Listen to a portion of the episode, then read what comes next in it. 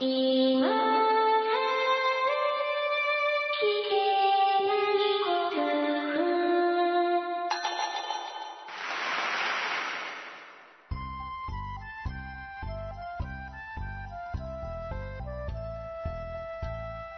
スコアを忘れるための文化系ゴルフポッドキャスト、今更聞けないゴルフを始めます。よろしくお願いします。こんばんは。えー、またちょっと配信が空いてしまいましたけれどもね、ここしばらくはちょっと、えっ、と、不定期配信気味で、えー、なんとか一人喋り中心でやっていこうかなと思っているところでございます。えー、今日ちょっと長くなりそうかなと、まあ、ちょっと撮ってみないとわかんないんですけれどもね、ノープランで喋っておりますんで、まあ、なんというか、配信感覚が空くとですね、話したいことってたまるんですよね。あの件話したいって、あの件も話したいってずっとなるんですけども、まあ、それ以上配信感覚が空くと、まあ、あれはいいやっていうことでどうでもよくなっちゃどうでもよくなるんですけどもね。あのー、東京オフの時にですね、皆さんからちょっとずつお言葉いただいたファイルとかですね、配信したいなと、配信しなきゃなと思ってたんですけれども、それがちょっと、まあ、喋りたいことがちょっといっぱい溜まってしまいましたので、すいません、ちょっとだけ伸ばさせてくださいという感じにさせてください。すいません。えー、というわけで今日は松尾がひたすら喋ってまいります。よろしくお願いします。さてですね、とりあえずですけど、この間、あれ何曜日にやってるんでしたっけっていうぐらい日頃は見ない番組なんですけど、この間放送されたですね、アメトークっていう番組ありますよね。で、アメトークでですね、ゴルフ大好き芸人の会っていうのがあったんですよ。皆さん見られましたでしょうかね。確かあの、過去にもですね、何回かあったっていうような話も聞いたんで、まあ、何回目かのゴルフ大好き芸人さんの会だった、なんだったみたいなんですけども、えー僕はですね、初めて今回のやつを見たんですけども、えーそうですね、もうさっきも言いましたけど、あの、毎週録画してみますっていうほど好きな番組ではないんで、ぶっちゃけ見損なってたというか、見落としてたというか、で、ツイッターとか見てましたらですね、あの、アメトーークのゴルフ会面白かったっていうようなことを書いてる方がいらっしゃいまして、ああ、それはちょっと見てみたいと思って、某、なんと言うんですかね、ああいうのはいいんでしょうかね。あの、YouTube ではない某動画サイトで、あそこはなんかそういう著作権絡みのやつを平気で載せている感じは確かにあるんですけど、まあ、ああいうのいいんですかねどうなんでしょうねわかんないですけど。まあ見て怒られるっていうこともないと思いますんで、載せてる方が怒られるのはわかるんですが。まあそんなので見まして、もしかしたら今も見られるかもしれませんので、見てない方探して見られるといいと思います。ええあの、すぐアップされてて、で、その翌日ぐらいに見たんですけど、まあやっぱり面白かったですね。うん、ゴルフに関しての話っていうのはやっぱりいつ聞いても面白いです。えー大変印象に残ったのはですね、あの、オードリーさんっていらっしゃいますよね。オードリーってあの、漫才か何か、漫才かなの、あの、若林さんっていう、あの、ちっちゃい方の人ですね。ムキムキじゃない方の人。あの人がですね、えー人見知りにはゴルフが合うという、あの、提言というか、そういう話されてましたね。まあ確かにですよ。まあこの番組もそうでしょう、おそらくね。えーゴルフを間に置くと話の種が尽きないと。うん、僕もゴルフを間に置くと話の種が尽きないなよし番組始めようって思って番組始めてるぐらいですから、いくらでも話はできるんですよね。なので、うん、本当に人見知りの方はもうゴルフ始めた方がいいと僕も未だに思いますし、そうですね、話が苦手な方はゴルフの話題を振っておくと大体なんとかなる。まあまあ相手がゴルフが好きだっていうのが、まあ限定条件ではあるんでしょうけどもね。まあそういう感じで、うん、オードリー若林さんが人見知りにはゴルフが合うという話をされてたんですよね。うちの番組でね、何度か、まあ、先日もやりましたけど、集まっていただいたオフ会なんてものがあるんですけども、まあオフ会なんてものは実際ね、やってみるまではわかんないもんですけどね、なん、知らないおっさんたちがですよ、十何人、二十人近くも集まってですよ、同じ飲み屋でテーブル囲んでですよ、で、皆さんがご存知なのは僕ぐらいなもんなわけですよ。で、皆さん同士はあんまり親しい間柄の方もそう多くはない中で、よくもまあ、そこまで盛り上がるなと。僕がいないとこでも当然のように、もうリスナーさん同士でお話ししながら、キャッキャキャッキャ楽しんでるんですよ。あれ多分ゴルフのせいですね。まあ他のご趣味とかでもそういう性格というか、そういう部分はあるんでしょうけど、ゴルフは特にやっぱり話がつきませんね。うん。もう本当あの、ゴルフに関してはそういう性質がありますから、ぜひなんか皆さんね、せっかくゴルフなさっている方がほとんどだろうと思います。聞かれている方は。うん。せっかくそういうね、ゴルフなんていうスポーツを安くない金払ってやってるんですから、ね、利用していきたいなと。そんな感じはするわけでございますね。あとですね、劇団ひとりさんっていらっしゃるじゃないですか。あの方、あんまり僕は全然あの方ゴルフなさるイメージなかったですし、他の方はですね、何人か、あの、花丸大吉さんの花丸さんとかですね、あの、吉本芸人のゴルフ動画とかそういうのにも出てらっしゃいますし、あと、誰が出てたんだっけ？うーんと、うんと、あの方何て言ったかな、キングコングの、えっと、なんかその人 とか、何人か出てらっしゃったんですけど、僕全然あのゴルフするイメージがなかったのがもうその劇団ひとりさんなんですけどあの方のですねなんかね道具マニアっぷりがすごかったですねそれな多分ねキャラがキャラ作りというかなんつうんですかねあのゴルフギアマニアキャラでいこうみたいなちょっといやらしい感じもあったんですけど、まあ、練習場でわざわざあのアライメントスティックアライメントアライメントスティックっつうんですかあれあの、何、体はこっち向いてる、で、飛球線はこっちの方だみたいなのを、まあ、表示する棒あるじゃないですか。前々から僕があの、朝顔の棒でいいって言ってるやつですよ。番組の中でも誰か朝顔の棒でいいじゃんって突っ込んでたような気がしますけど。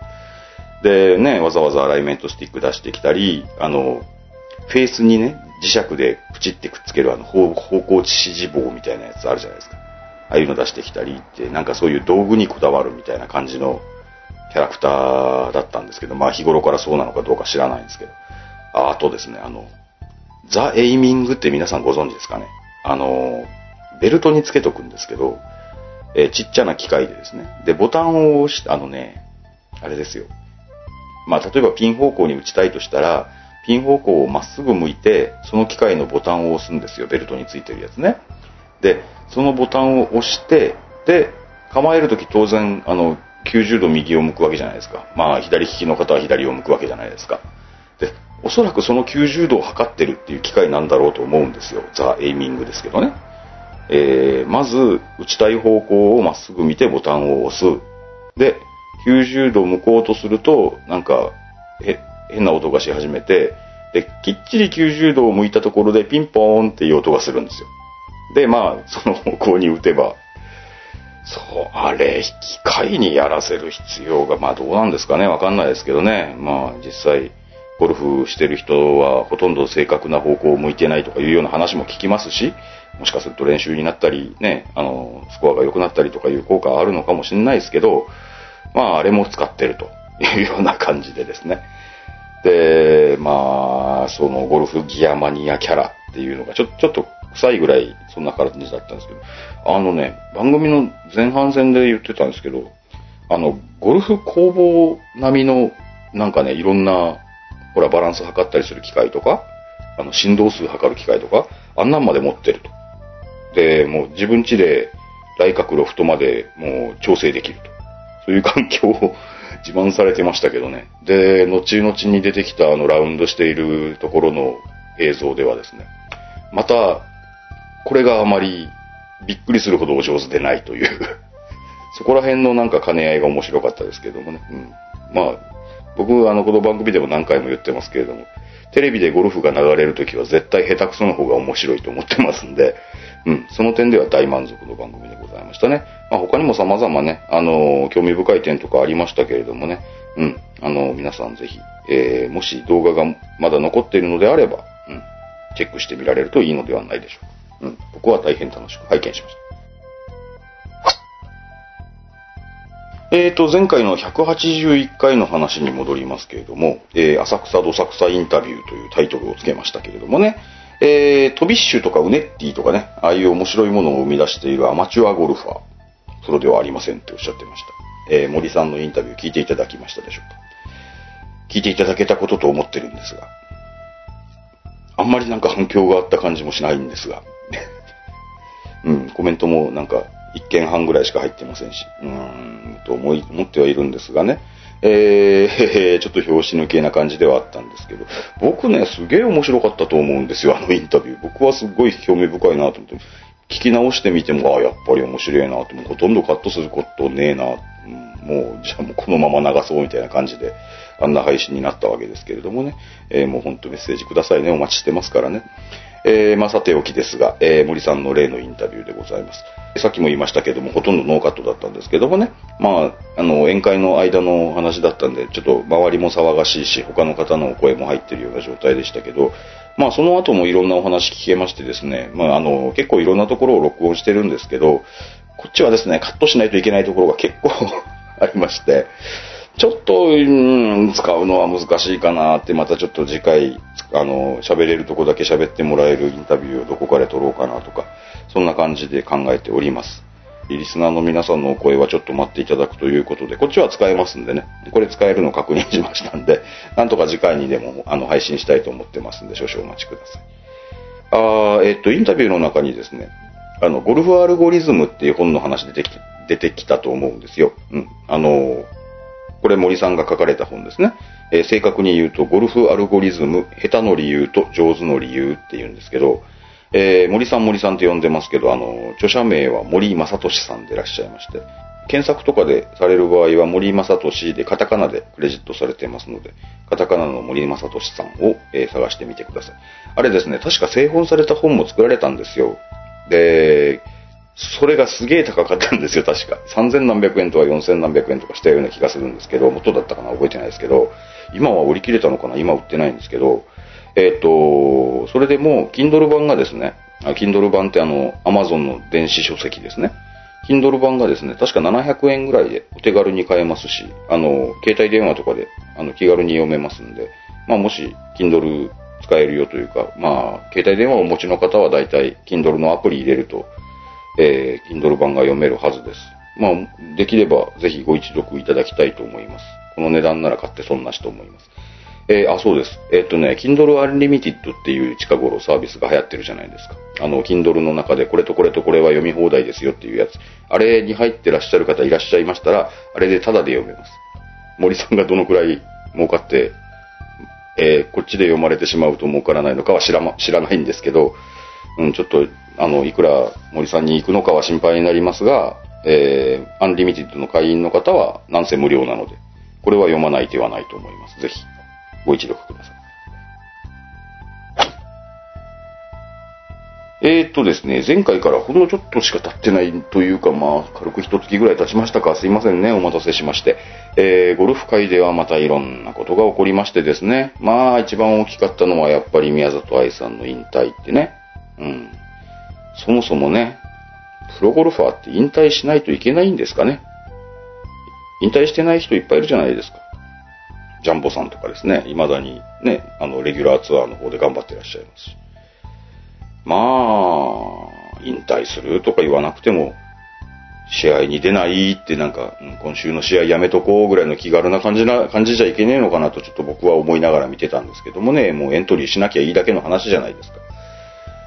えー、ねだって永久シートなんてもん持ってる選手だっているわけじゃないですか。不動有利さんとかね。うん、今も出場されてますし。確か今週結構頑張られてるんじゃないですか。スモンダミンカップってやつ。たまだ上位にいらっしゃったと思いますけど。えっと、現時点ではというか。うん、どうなんでしょうね。うん。まあ、前世紀のね、あの、むちゃくちゃ強かった頃の強さは、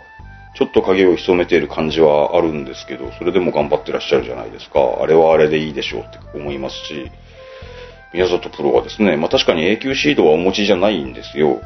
えっと、女子は、日本のツアーで30勝でしたっけ？永久ツアー、永久シードがね。で、まあ、キャリアの真ん中でアメリカ行っちゃったっていうのはもちろん大きいですし、もし日本にいたら30勝ぐらい平気でしたでしょっても思いますし、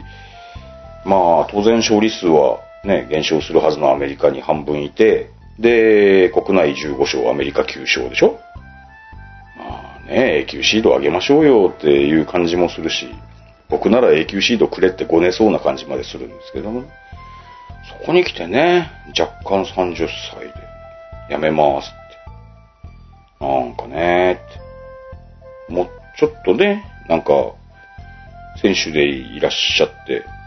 もっとね、ゴルフ界を背負っていただきたいなと思ったのは思ったんですよね。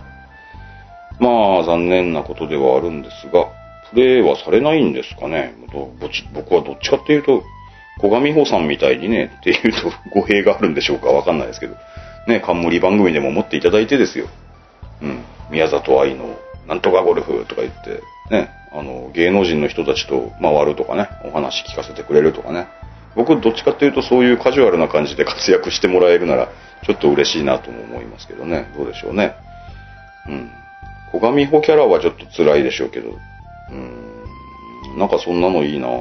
あんまり上手じゃない、僕は、さっきも言いましたけど、あんまり上手じゃない芸能人のゴルフはとても見たいので、そういう番組が増えるのは大歓迎なんですけれどもね。ああ、そうですよ。まあなんか話がいろいろとすっ転びますけど、あの人誰でしたっけ？あーっと、えっと、えっと、えっと、あの、えー百獣の王の人。そう調べよう。ああ、百獣の王って検索すると、この人、一番初めに出てくるんですね。ウィキペディアが一番初めに出てきました。武井壮さんですよ。あの人儲かってそうですね。なんか、個人プロダクションで直接テレビ局からギャラもらってるっていうんで、途中で取られるところがないんでガバガバ儲かってるという噂を聞きましたが、武井壮さんの新しいゴルフ番組を僕見つけまして、あれいつからやってるんでしょう？近頃からかな ?4 月からかな？ちょっと自信ないんですけど。あ、それがなんていう番組だったかも忘れちゃったな。ゴルフ、武井壮のゴルフ、あ、そうそう、武井壮のゴルフコロッセオですよ。えー、4月7日から始まってるそうです。えー BS 日テレです。なんかね、録画して一応見てるんですけど、全く同じ番組がもう一回やったりするのはあれどういう理屈なんでしょう？ちょっとわかんないですけど、まあちょっともうちょっとチェックしてですけど、武井壮さんが、なんかね、トップアマの方、なんかゴルフが、ゴルフ関係の業者さんから、その会社で一番ゴルフが上手なやつやよこせって言って、その方と、なんか女の人何人かと一緒のチームで挑戦するみたいな感じの番組ですよ。うん。あれ、なかなか面白かったです、ゴルフコロス。これまあまあ、僕まだ3、4回ぐらいしか見てない気がするんですけど、はい。えー、おすすめです。何の話してたんでしたっけ？宮里愛さんの話でした。そう。えー、っとね。なんでこんな話になったんでしたっけ？あ、そうだ。小上美穂さんみたいになんか、ゴルフバラエティでなんか、下手くそな芸能人とやってくれっていう話をしたんでしたね。うん。あの、その、武井壮さんのゴルフコロッセオに関してはですね、えー、非常にお上手な方しか出てこないです。あの、あの、武井壮さんもゴルフすげえ上手なんですよね、あの人ね。なんかアメリカでゴルフ修行をしていた時代があるとかいう話を聞いたような気がしますけど。のでまあその点では、下手くそゴルフが見たいという欲求はあんまり果たせないんですけれども、うん、まああの番組は見ててなかなか楽しいですので、うん、まあお勧めしたいと思います。宮里愛さんも今後も頑張ってください。いろいろと露出は増えてくるとは思いますけれどもね、まあ、そちらも楽しみにしたいと思います。えー、それと、まあ近頃、前前回の配信から今回の配信までに起こったことといえば、やっぱりね、あの、松山秀樹プロの全米オープンですよね。えー、第1位がブルックス・ケプカさんですか。えー、16アンダーっていうスコアで逃げ切って、で、ブライアン・ハーマンと並んで12アンダー、えー松山秀樹プロが2位タイということだったそうでございます。僕、今回の全米はほとんど見らんなかったんですよね。うん。まあ、まとめてというか、なんかダイジェスト的な感じのやつでちょっとだけ見ましたけどもね。まあ、トップとちょっと4打ぐらい引き離されちゃったのはね、ちょっとがっかりでしたけども、えー、1日目が悪かったんですよね、結構ね。うん、74というスコアで、わあ、これ大丈夫かよっていう感じで始まって、で、2日目大爆発と。で、3日目はそうでもなくて、1アンダーぐらいで、確か。で、4日目また大爆発という感じで、2日目と4日目は、6つ7つ確か縮めてるはずですよね。まあそういう感じで、もう1個、もう1日爆発してたらメジャー取れたっていう感じのなんか手の届き具合だったわけですよね。うん。まあ、そろそろじゃねっていう感じは当然しますしね。うん。まあどういう世界なのか知りませんから、それがそろそろなのかどうかは知りませんけどね。まあ、あの、それで、それで2位になって、で、あの、世界ランキングもですよ。あの、1位、まあ、皆さんご存知 DJ ですよね、ダスティン・ジョンソン。で、2位がロリー・マキロイ、3位がジェイソン・デイだったそうです。で、これが3人とも揃って予選落ちというね、えー、大変波乱な展開だったということで、で、その下にいた松山プロが、えー、第4位にいたんですけれども、まあ、えっと、全米オープンで検討したわけでしょ、第2位は。第2位タイなわけですからね。で、世界ランキングも順位が変動してしまいまして、第2位にランクアップと。まあそんなニュースも流れておりましたけれども。えー、ゴルフのですね、世界ランキングの話していいですか？あんまりね、あれって正体を知らないっていう人多いと思うんですよね。どういうふうに、まあ、僕もあの、かっちり知らないんですけど、どういうふうにあの順位が出てるんだろうと。日本の人もいるし。ね。で、あれ、前はそんなに重要視されてなかったらしいんですよ。ただ、いろんな試合で、このランキングで50位に入ってたら出ていいよとか、そういうなんか区切りに使われることが多くなってきて、だんだん名声が上がってきたような性格があると、ちょっと調べてきたところには書いてあったんですけど、あのね、まず一番偉いのが PGA ツアーなんですよ。アメリカですよね。で、その次あたりにヨーロピアンツアーとか、えっと、オーストラリアあたりのやつもあるんでしょ？で、それと日本と、えー、サンシャインツアー、アジアンツアー、ウェブドットコムツアーとかいろいろあるらしくて、で、そのいろんなツアーで、えー、ここで優勝したら何点、何位なら何点っていうスコアがあるらしいんですね。で、それを2年分集計するらしいんですよ。で、2年分集計した後に、えー、試合数で割るそうなんですね。ただし、えー、40試合に満たない場合、出てる試合がですよ。40試合に満たない場合は40で割ります。で、56試合以上出ちゃったら56でしか割りません。56までですと。40から56の数字で割るそうなんですよね。っていうことは、たくさん試合に出てないとランキングにも全然出てこないんですよね。あの、例えば僕がなんか比較的大きな大会に1個出て、1個ドーンって買っちゃって、けど、1試合しか出てなくても40で割られちゃいますから、あの、簡単に上には上がれないんですよ。なので、平均的に上位にいないとランキング上がっていかないんですね、多分ね。で、えっ、ー、と、今回みたいな全米オープンとかは、おそらく配点的にも大変高いものが振られてるんで、えっ、ー、と、上位3人みたいに、あの、予選落ちとかしちゃうと、ごとっと、まあ、なんと言うんですか、その、得点が下がっちゃうと。そういうことになるんだろうと思うんですよ。そこの計算の仕方とか、それぞれの試合が何点とかを僕は全然知らないんですけど、まあ、そういうわけで、松山秀樹選手、えー、世界ランキング2位でございます。世界ランキング2位というのは、まあ当然日本人でなった方はいらっしゃらないわけで。で、上を見るとダスティン・ジョンソン1人と。もうちょっとと。まあ、とはいうものの、とはいうもののののなんですけど、えー、ダスティン・ジョンソン去年全米オープン勝ったじゃないですか。で、それを筆頭に、去年3勝ぐらいしてるんですよ。だからもうものすごく、あの、その点数は効いてるんですよね。で、そういう意味では、他の2位以下の皆さん、増山プロも含めて、含めて、えー、結構突出してるんですよね。だから追いつくのは結構大変みたいなんですけど、スコア上はそうなんですけど、まあ過去2年間とかいう期間なので、まあどう動くかはわかんないので、ポコッと動くこともあるかもしれないんでですね。まあ前、ダスティン・ジョンソンの前の優勝から1年経ったとか、そういうようなところでボコッと点数が下がる場合もあるわけで、まあ今後どうなりますやらという感じでございますね。まあそういう意味でも日本人の世界ランキング1位が全期待したいなと、そういう感じでございます。あ、宮里藍プロのね、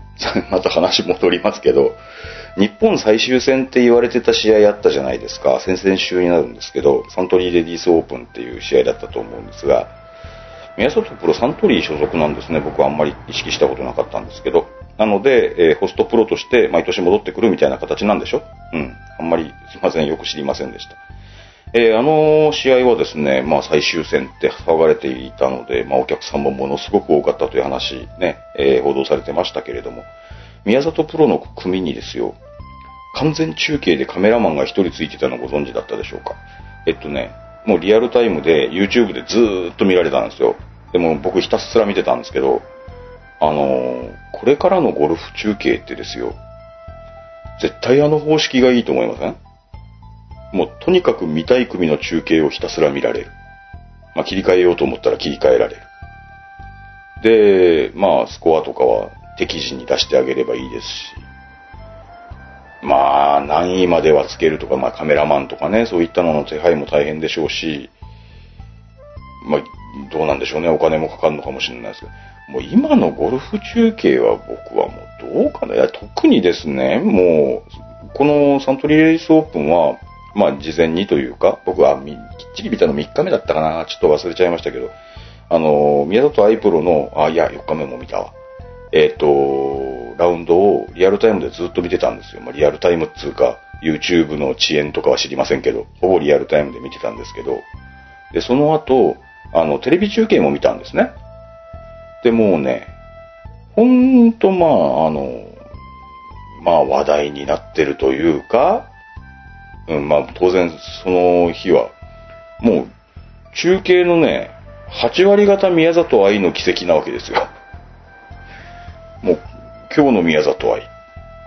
まあ当然ね、優勝争いもされましたし、で、それはそれで素晴らしいゴルフだったんですけど、いや、僕は、うーん、サントリーレディースオープンを見たいのであって、という気持ちももちろんあるんですよね。いつものようにやってくれというのもまた需要とは違うでしょうし、で、宮里プロのラウンドが見たい人は、だからそのべったりのカメラの方を見た方がよっぽどいいし、うん、というね、もうこの、この間、この間も僕言ったかな、もう、アンシネ、アンシネ、アンシネ、アンシネ言ってるテレビの話。で、アンシネさんはもう、一番ケツ、ケツというか、ね、あのリ、リーダーズボードの一番下の方で、なんかしょうがないっていう感じでゴルフしてる日に、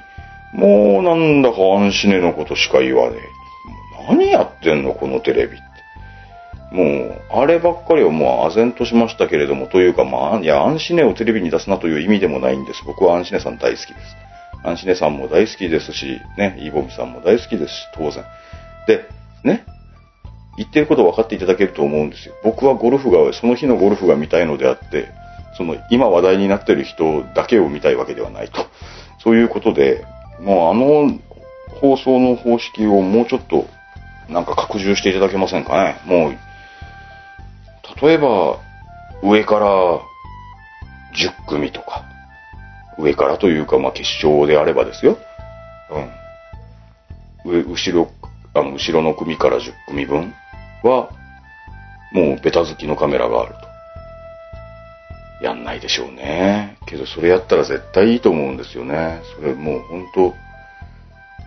それちゃんとスポンサーつけてネットでやってくれたらな僕すっげえいいなと思うんですけどね。10組40人のプロゴルファーは、まあそのカメラである程度の挙動がわかるじゃないですか。えーやってくれないですかね？そういうのね。うん。うんそれを、それは痛切に思いましたが、もう最終組だけでもいいですよね。最終組だけでももうベタ付きのカメラが必ずあります。それは YouTube でやってます。それ絶対いいと思いますね。本当に。うん。好きなプロを好きなように画面で応援できるって最高だと思いましたね。うん。いやもう、本当宮里藍選手も僕も好きですし、宮里藍プロの動向も見たいんですが、それを、えー一日見た後に、えーテレビ放送を見たので、もうテレビ放送何やってんのと思いましたという話だと思ってください。面白かったかどうか知りませんけど。で、まあ、一周が来まして、日大レディースありました。テレサ・ルーさん強かったですね。うん、で、今週のアースモンダミン、やってる途中に収録しておりますので、えーっとね、成田美鈴さんがちょっと、あ今土曜日収録してますけど、今までこんなことあんまり言ったことないですけど、成田美鈴さんトップで頑張ってたんですけどもね、ちょっと崩れちゃいましたね。なんかね、あ、そうですよ。その、ベタ付きカメラで同組だったんですよね。ちょっとスイングおかしいなと思ってたんですけど、おかしいスイングがあったなと思ってたんですけど、あ、調子戻ってきたんだと思ったら3日目で、今日ね、あの、アスモンダミンカップは4日試合なので、ガチオーバーなんでですね、うん、ちょっと崩れちゃった感じでした。なんかね、背中が痛いとかおっしゃってたんで、まあ、しうん相変わらず心配ですけれどもね、成田美鈴プロも頑張っていただきたいですね。はい。えー、メッセージをご紹介したいと思います。今週は。今何分だ？おもう30分経っちゃったよ。えー、カスティージョさんいつもありがとうございます。えー、久しぶりの配信楽しく聞きました。ありがとうございます。これはいつ、えーこれは確か、まこっちゃんと配信したやつの次の配信かな？にいただいた分だと思います。えー、松山プロの上に行くとかなんか、そんな感じのタイトルだったかな。えー29日残念ですと書いていただいてたのは、あの、関東オフを29日の夜に行ってということでした。えーまた、泊まりの仕事の日と、泊まりの仕事の日ね。えー前回の関東進出の日も仕事でしたということですいませんね。タイミング悪かったですね。えーついてないですといただいております。えー次回以降に機会ありましたらよろしくお願いしますといただいております。また行けることがあったら嬉しいです、僕も。はい。えーまたタイミングが合いましたらぜひお会いしたいです。えーカスティージョさんありがとうございました。えー、それで、ひいひいじじいさんはですね、一生懸命メッセージをいただいてるんですよ。いつもいつもありがとうございます。えー、松尾さんこんにちは。久々の今今更、宝物のように大事に何度も聞かせていただいておりますわ。頭が下がりますね。ありがとうございます。えー、ところで、その昔、私が受験勉強をしていた頃、ほう、ラジオの深夜番組で、パックインミュージックという番組がありました。聞いたことありますね。僕が深夜放送を聞こうか聞くまいかと思うぐらいの年齢の頃だと思いますね。聞いたことはあります。確かですね、TBS 系なんですよね。で僕はあの日本放送の方のオールナイトニッポンとかを隠れて聞いたりしてた中学校ぐらいの頃に、裏がパックインじゃなかったかなあんま自信ないですけどね。ご多分に漏れず私も聞いておりました。えーなっちゃんちゃこちゃんが、聴取者のお便りを面白おかしく紹介していたのですが、どれも素晴らしく、全国のよりすぐりのコメントが寄せられていて、私などが投稿してもどうせ読んでもらえまいと一度も投稿したことがありませんでした。ね。うん。なんかね、音声番組に投稿するっていうのもなんか気恥ずかしいっていうのも気持ちはわかるんですよ。ただね、これはね、もう本当に音声番組の原動力ですんで、ぜひ、もう本当、いや、僕もね、そんなたくさんの方が聞かれているとも思ってないですし、あの、そうですね、まあ、一日のダウンロード見に来てくれるユニークユーザー数とか、大した数字じゃないんですよ。あの、それこそね、あの、アフィリエイトで儲かろうっていうブログさんたちと比べたりすると、本当に全然大した数字じゃないんですけど、ユニークユーザー数を、まあ、ダウンロード数とざっと考えると、なかなかの数の方聞いていただけてると思うんですよね。もうちょっと誰、もうちょっと恥ずかしくないからね。うん。そのくらいの人数しか聞いてないんで、うん。みんな流してくれますから、ぜひ。うん。恥ずかしくないんでメッセージをお寄せください。もうほんとそれだけがモチベーションなので。えー、まあそういうことでメッセージとか送ってもどうせ読んでもらえないだろうと一度も投稿したことがありませんでしたと。で、しかし21世紀になった今、あの時の夢が叶ったわけですと。この程度の夢でよろしければなんですけれどもね。えーしかも全世界規模の放送にいともたやすく投稿したすべてのコメントが、そうなんですよね。うちの番組ボツありませんからね。えー誰が想像しましたでしょうかといただいております。本当ですよ。全世界配信でございますんでね。えーえーそして、えーうな重に振りかける山椒と持ち上げたまこっちゃんまで登場されたりして、あうん、この間まこっちゃんもたまたま登場してくれましたが。えーしかしあの時のまこっちゃんは痛々しかったと。嫌がるまこっちゃんを無理やり家族と引き離し連行してきたようなと。えー絶海の孤島で幽閉されているまこちゃんが後ろから槍で小づかれながらいやいや喋らされているようなあらゆる想像が浮かんでまいりました。あれはまあ音質が悪かっただけでですね、別にまこちゃんは嫌がってたわけではないと思うんですけどね。えー 嫌がるまこちゃんを無理に出演させるのはやめてくださいといただいておりますけど。多分嫌がってはないと思いますけどね。はい。まあまた気が向けば出てくれると思います。えー、ところで、来たる29日の浅草での前夜祭ですが、えー30日の朝に早くからどうしても抜けられない集まりがありまして、あれ、残念でしたね。せっかく潜在一遇のチャンス、松尾さんと会えるのに行けなくて残念残念ですと。えーまたゴルフに関するコメントで参加させていただきます。よろしくお願いします。といただけておりました。ありがとうございます。ひひじじさん。ひひじじさんはですね、あの、そう、間も空けずに、もう一個メッセージを、較的長めのメッセージを2連続でいただいております。えー早速コメントを投稿させていただきますということで、ゴルフネタなのでしょう。えー以前よく一緒にラウンドしていた若い友人と、ひょんなことから連絡がついて、最近またよくラウンドしたり、練習に行ったりしてるんですが、彼は随分長くレーザー距離計を検討していてと、レーザー距離計ね、今持ってる方多いですね。最近ニコンの最上位の距離計を購入しました。ニコンですか。コンはね、黒いやつがいいやつでしたっけね？白いやつはちょっと安いやつでしたっけね？なんかそんな感じだった気がします。黒いやつがなんか、しゃあの、斜めの角度が何やらするやつか。うん。いまいち自信ないです。えー、ラウンドに行った時見せてもらったんですが、手ブレ補正機能がついており、高低差補正にも対応しています。ナビと違ってハザード以外の距離も測定できます。ああそうですよね。ハザード以外、あそこの曲がり角までとかですね。そういうのは当然測れるでしょうからね。えー私は GPS についてはなんだかゴルフするのに機械をいじくるのがめんどくさそうで、あまり興味がなかったし、キャディーさんに聞けば大体ことが足りて、えー必要性を感じていませんでした。しかし友人にクラブばっかり買い替えてるのに、クラブは買い替えてるんですね。えー肝心の距離計を持っていないのと言われて、肝心の距離計っていう意識なんですね。えー距離計ないのにゴルフしてんの？っていう感じなんですかね。うーん、僕はまあ GPS しか持ってないんでですが、そうですね、GPS は確かにちょっとね、首に短し、たすきに流しな感じはちょっとある。これ全然、なんか、ことわざが当たってない感じもしますけど。肝心な距離計か。そういう人もいるんだね。えーえー自分ももっともだと思ったり、えーキャディーなしのコースで目測を見余り、アプローチで失敗してからスコアがボロボロになってしまった時、レーザー距離計さえあればと思ったことが決定だとなって、購入することを決めました。うん手ブレ補正のついた友人のものと同じものがいいんですが、まあ、同じものがいいんですが、ですか。対抗心もあるし、とにかく高い。あ、その友人と同じものがとにかく高いんですね。えーネットで調べると中国製のものが安いんですが、なんか抵抗感がありましたと。うん、中国製。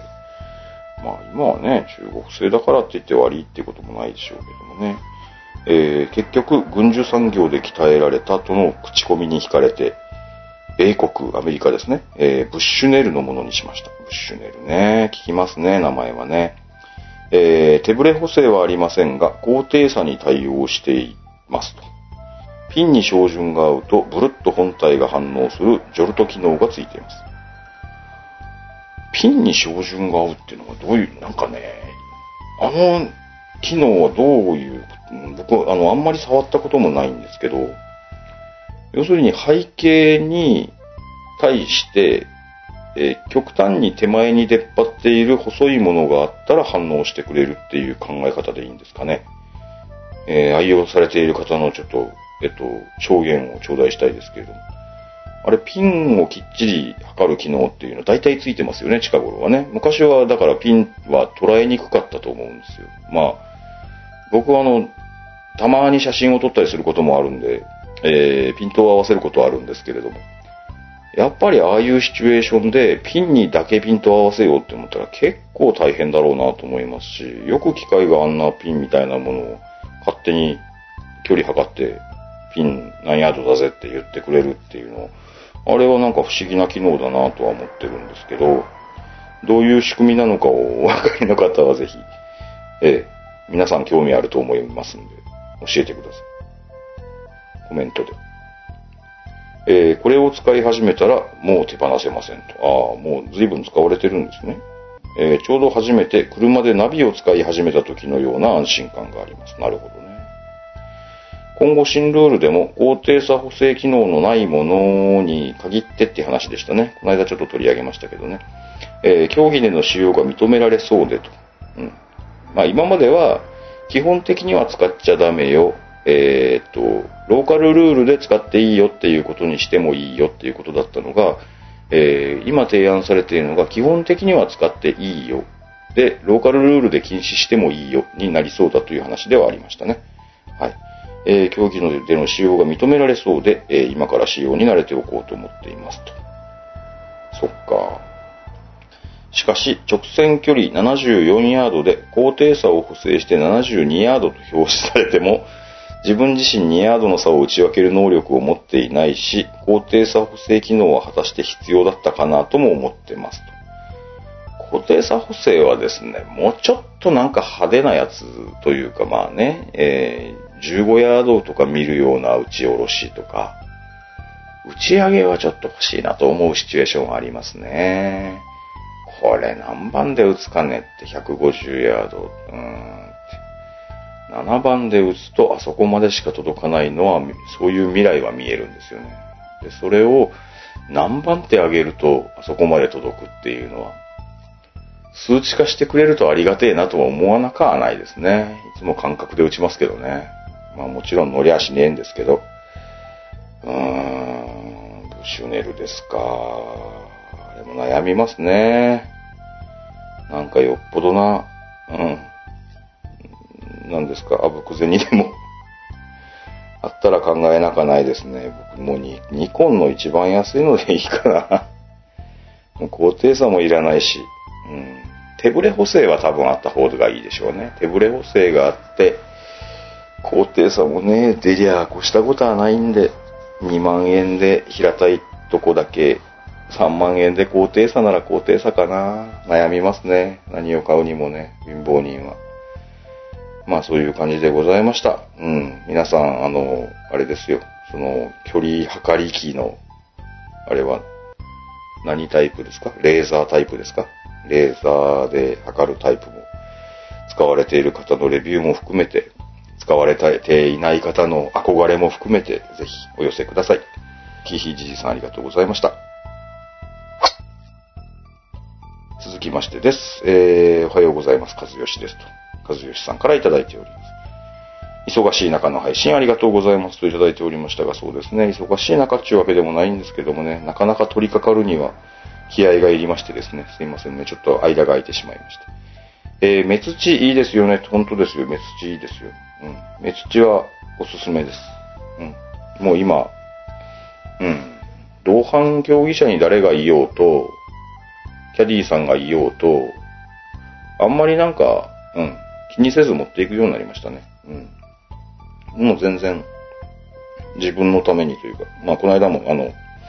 メツチは暇つぶしのために持っていくと、うん。あの、言いましたけど、本当にいい暇つぶしになりますんで。はい。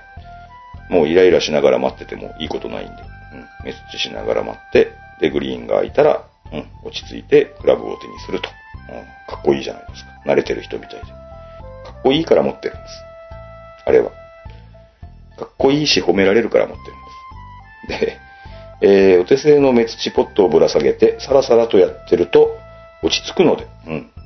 落ち着くって効果あると思いますよ。うん、僕も。僕はあの、バッグと、あの、スコップですけどね。スコップって言うとでかいやつですかね。喋るっていうんですかね。あの、移植ゴテですよ、移植ゴテ。ね。で、今さっき作ったダフリの穴なんかも気にならなくなります。そうです。はい。ダフリの穴も見えなくなります。うん。砂山になりますんでね。今夜もぼちぼち待ってますね、と書かれているのは、えっ、と、これが5月29日のその、えっ、と、オフ会当日に書いていただいたコメントだからだと思います。というわけで、和義さんいつもありがとうございます。またメッセージお待ちしております。えー、続きまして、もうちょっとあります。えー、ゴルマニさんからのメッセージ。あ、ここから森さんのインタビューの回です。前前回ですね。えー、松尾さんこんにちは。今回の森さんのインタビュー配信新鮮で面白かったです。えー、森さんだけでも掘り下げれば、いろいろ面白い話が聞けそうですが、この間もね、いろいろ面白い話聞けたんですよ。面白かったんですよ。ただ、あの、オフレコの話も結構あって、ここを配信するのはいいですかってたまに聞くと、あ、これは全然ダメですとかいうような話まで聞けたんで、うん、あの、もしタイミングがあったり、よくですね、トビッシュを都内のここで売ってますとか、えっと、ツイッターじゃねえな、フェイスブックとかに、トビッシュページとかに書かれてると思いますよ。あの、フェイスブックされてる方はぜひ、トビッシュフォローして、あの、今日はここで売ってますみたいな情報が流れてきますんで、そこに会いに行くと会えますからね、うん。もし、あの、売り場が忙しくなければ、あの、遊んでくれ、遊んでくれるというかお話ししてくれると思いますけど、うん、非常にフレンドリーな、うん、あの、元気な方でしたんで、ぜひ会いに行ってみてください。で、えー他の方々も一癖も二癖もありそうな方々が集まっていそうなので、一癖も二癖もね、うん、ありますね。えーシリーズででも配信いただければ当然当分楽しめそうです。うん、まあそんなずっとインタビューしてるわけにもいかなかったんで、森さん以外のインタビューはもうほんの一言ずつというか、まあ自己紹介程度にインタビューをさせていただきましたけれどもね。まあそれはちょっと今後、あの、しばらくしたら配信しようと思います。ね。あの、まあしばらくね、それこそ、丸一日とかインタビュー専用の日とかと使っていろんな人の話を聞くのも面白かったかもしれませんけど。まあ今後ね、えっと、もうなんかスカイプ配信の、スカイプ配信というかスカイプ収録をこの間の収録で随分あの、どう設定していいのかわかんなくなってましてですね。うん森さんのあの、インタビューも本当はスカイプでやろうかとか思ってたら、東京行く話になっちゃいましたんで、うん、まあたまたま会えて、あれですよ。今も、これも、あの、いわゆるポータブル、なんていうんですかね、ボイスレコーダーですか？ボイスレコーダー1個でやってますから。で、東京でもボイレコ1個でできたんで、うん、ボイレコがいいなっていう気に今はなってるんですけど。まあ、ちょっと、スカイプ収録もで、できる体制にはしないとですね。うん。どなたかの話聞いて、それ収録するってやらないと。で、それがああんなね、この間のまこっちゃんみたいな結果になると非常にやっぱり出ていただいた方にも申し訳がないので、実に今自信がない状態なんですよね。なので、インタビューはちょっとまた考えますけれども、はい。どうなるかわかりません。えー一癖も二癖もありそうな方々が集っていそうなので、シリーズででも配信いただければ当分楽しめそうです。大変でしょうが、頑張ってくださいと。別に大変ではないです。はい。尻が上がらないだけで。まあそういうわけでゴールマニさんありがとうございました。続きまして、えー、ゴルフコンドルのコウキくん、お久しぶりですね。ありがとうございます。えー、今更兄さん、こんにちは。お久しぶりですといただいております。ゴルフコンドルのコウキです。また最近ゴルフコンドルを復活したんですと。復活されましたね。僕一応、一応じゃないですけど、RSS というか、その、えっと、新しい番組が、えー配信されたら、ちゃんと聞こうという体制ではいますんで、まあ、もちろん配信されなければほったらかしておくだけなので、何の苦労もないんですけど。えー、ではまたコメントします。今日はこの辺でと。まあ、宣伝ですかね。もし、あ、あれですね。コウキ君多分うちの番組は聞いてないんでね。あの、しばらく配信してなかったんで、番組のそのフィードを外していた人は、復活してねと言ってねっていうやつかな。もう意地悪して言ってやるまいかと思いましたけれどもね。えー、近頃ポツポツあの、復活気味に配信されてましてですね。あのね、初めはね、初めはというかゴルフコンドル、ゴルフコンドル一番初め、あの、去年のお正月でしたっけか、今年の、今年のじゃねえな、去年のお正月でしたっけかね、うん、コウキくんと話したこともありましたけれども、コウキくんが番組配信される前にですね、メールが来まして、ゴルフのポッドキャスト始めようと思います。よろしくお願いします。みたいな感じでね、もう本当もう突撃な感じでメールをいただきました。まあ全然嫌じゃないんですけども。で、初めはね、塾長さんと、えー太田さんと3人で、ものすごい勢いで配信数も喋り口調もですけれども、まあ配信をね、たくさんされてたんですけど、その後いろいろ変遷を経ましてというかね、まあお仕事も変わったりしまして、で、お忙しい身にもなられましてということで、今はですね、高橋さんというおっしゃる方、僕は全然、あの、存じ上げない方なんですけどもね、もうレギュラーと言っていいんでしょうね、何回か配信をされてます。で、ね、その高橋さんと一緒に喋ってらっしゃいますということで。その高橋さんはですね、高校生っておっしゃってたかな、お嬢さんが真面目にゴルフやってて、まあ、プロゴルファーを目指しているとかそういう感じなんでしょうかね。真面目にゴルフをやっている方、真面目にゴルフをやっているっていう言い方もあれですね。うん、まあ、競技的にゴルフをやっている方だそうでございまして。今後もしかするとプロゴルファーのお父さんになる方かもしれないですね。高橋さんという方が、えー、今、コウキ君の相方みたいな形で、えー、番組を、えー続けてというか復活されております。まあ、うちの番組聞いていただいてるね、あの、ほとんどの方、ゴルフバ、ゴルフコンドルもチェックされていた方、チェックされている方だとは思いますんで、えーもし万が一聞いたことがない方、うん、えー復活配信されたことをご存知ない方いらっしゃいましたら、うん、実に楽しい番組ですので、まあ、うちの番組ほどダラダラダラダラ喋る番組でもないんですけどね、うん、ニュースに関してポコポコポコっと、あの、小気味のいいコメントを言って、スパンって終わっちゃうような、比較的短い番組ですけどもね。うん。まあ、その方が聞きやすいかもしれません。もうね、長くなると聞いてくれなくなるんじゃねえかなとちょっと心配してるんですよ、僕もね。まあいいんですけど、もうキャラはキャラでしょうがないということで、まあそういうことで、えー、ポッドキャストっていうのは、うん、あの、反応が頼りでございますね。えー皆さんのコメント、本当にお待ちしております。まあね、尻が重いので、重荷になる、重荷になるってこともないんですけどね、うん、やんなきゃな、やんなきゃなってなりながらですね、尻が上がらないっつうのが、うん、ゴルフコンドルの中でも、うん、コウキ君も言ってましたけど、本当に皆さんからのコメントとかツイートとか、そういうの大事ですんで、ぜひぜひぜひぜひ、えー、コメントなどお待ちしておりますので、えー、お寄せください。えー、今日ご紹介したいメッセージはこのくらいでございました。皆さんメッセージありがとうございました。で、これで、えーまたメッセージの貯金も終了しましたので、えー今更聞けないゴルフ、これからメッセージなしで生きていくというのも辛いですので、皆さんからのメッセージ改めてお待ちしております。当番組今更聞けないゴルフはブログを中心に配信しておりまして、iTunes などの自動配信ソフトウェアでお聞きいただくことをお勧めしております。ブログにはコメント欄はもちろんメール、Facebook、Twitter など皆様のお声を頂戴できる方法を取り揃えております。気になることでもございましたらご連絡をお待ちしております。番組では主にブログへのコメントを番組メッセージとして取り扱っております。番組で取り上げてほしい内容はブログへコメントをお願いします。ブログのコメントって書きにくいですかね？ブログのね、コメントってあの、その回のブログに行かないと書けないんですよ。あの、ブログのトップページに行って、えーこういう記事がありますよ、ずらずらずらずらって記事が並んでいる状態ではコメントボタンないんで、えーそれの、えっ、と、最新の回が一番ありがたいんですけど、最新の回の中まで入ってコメントのボタンがありますので、ぜひ書いてください。お待ちしてます。えー、それで iTunes のレビュー、もう長らく増えてないかな。もうみんな書く気ないかな。諦め気味ですけれども、まだお書きいただいてない方、ぜひご一筆お付き合いください。もう本当にほとんどの方がね、星5つのレビューいただいております。もう番組、もうこの番組なかなか面白いじゃないですかっていう書いた上で、